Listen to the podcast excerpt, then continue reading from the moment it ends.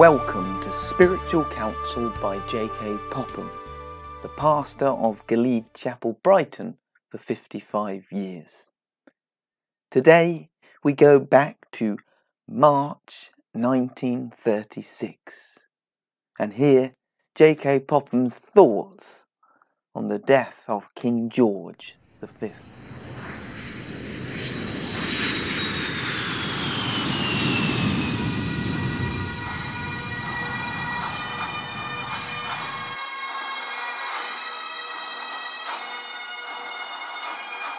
This letter must be written under a cloud and in sorrow. For God, in His holy, wise providence, has taken from us King George V.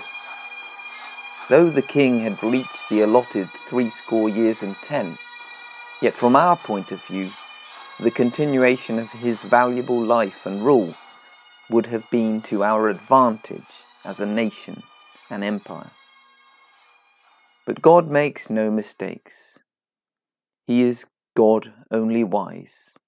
He is the sovereign ruler in heaven and earth and all deep places.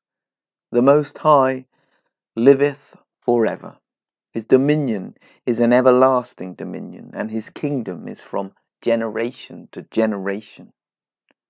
And all the inhabitants of the earth are reputed as nothing, and he doeth according to his will in the army of heaven, and among the inhabitants of the earth, and none can stay his hand, or say unto him, What doest thou? Glorious sovereignty belongs to him. It is his prerogative. Sovereignty among men, powers that be, are of him. It becomes us then to bow in humble submission to this stroke of his hand. The late king's life should be a stimulating example to us all. His family life is said to have been beautiful, that he read a portion of the Bible every day. His duties as the king and emperor were heavy and continuous and conscientiously and well were they discharged. And so humane was he in all he did and said, that tributes of loyalty and affection have come in abundance from all quarters. We can but feel the loss of such an excellent husband and father, and for such a pure court, for such a ruler for all of which we should be thankful. As we speak, the nation, the empire, and the world are the poorer by his death. The sympathy of us all should go to the Queen in her sore bereavement, for the arm she leaned on is removed from her, to the sons and daughter, the Princess Royal. They are suffering as all families suffer when the husband and father is removed by death. Their exalted position cannot heal the deep wound. We have now a new king. The first feeling one had on reading the Protestant proclamation of King Edward VIII was one of thankfulness to God. May God help our King to adhere to his proclamation, which entitles him to the throne. He should not make friends with the Pope of Rome. Inheriting the throne, the king has inherited burdens which we can scarcely conceive the cares of a kingdom, the unceasing responsibility of an empire, and various, often clashing interests. Deeply seated in the respect of the people, though he is, our King has enemies.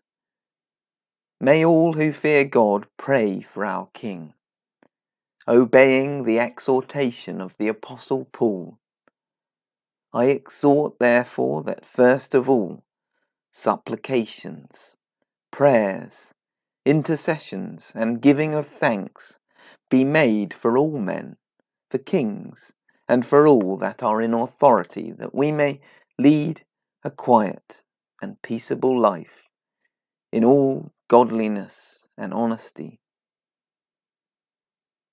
The reason for this divine commandment is that the powers that be are ordained of God. Let us therefore always regard our King and all in authority under him as ordained of God for our good in the punishment of evildoers. And among the blessings we enjoy is impartial administration of justice. Long may that favour be continued to us. Let us all say in sincerity and heartiness, God bless King Edward the Eighth.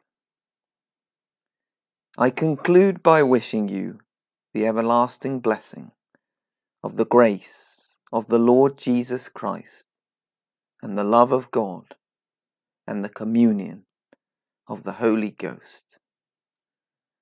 J.K. Popham, Brighton, March 1936.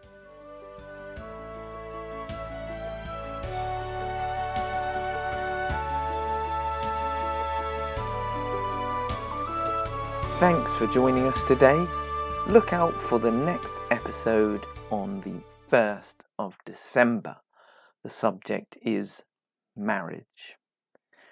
And don't forget to like, follow, or subscribe to Spiritual Counsel and share it with your family and friends.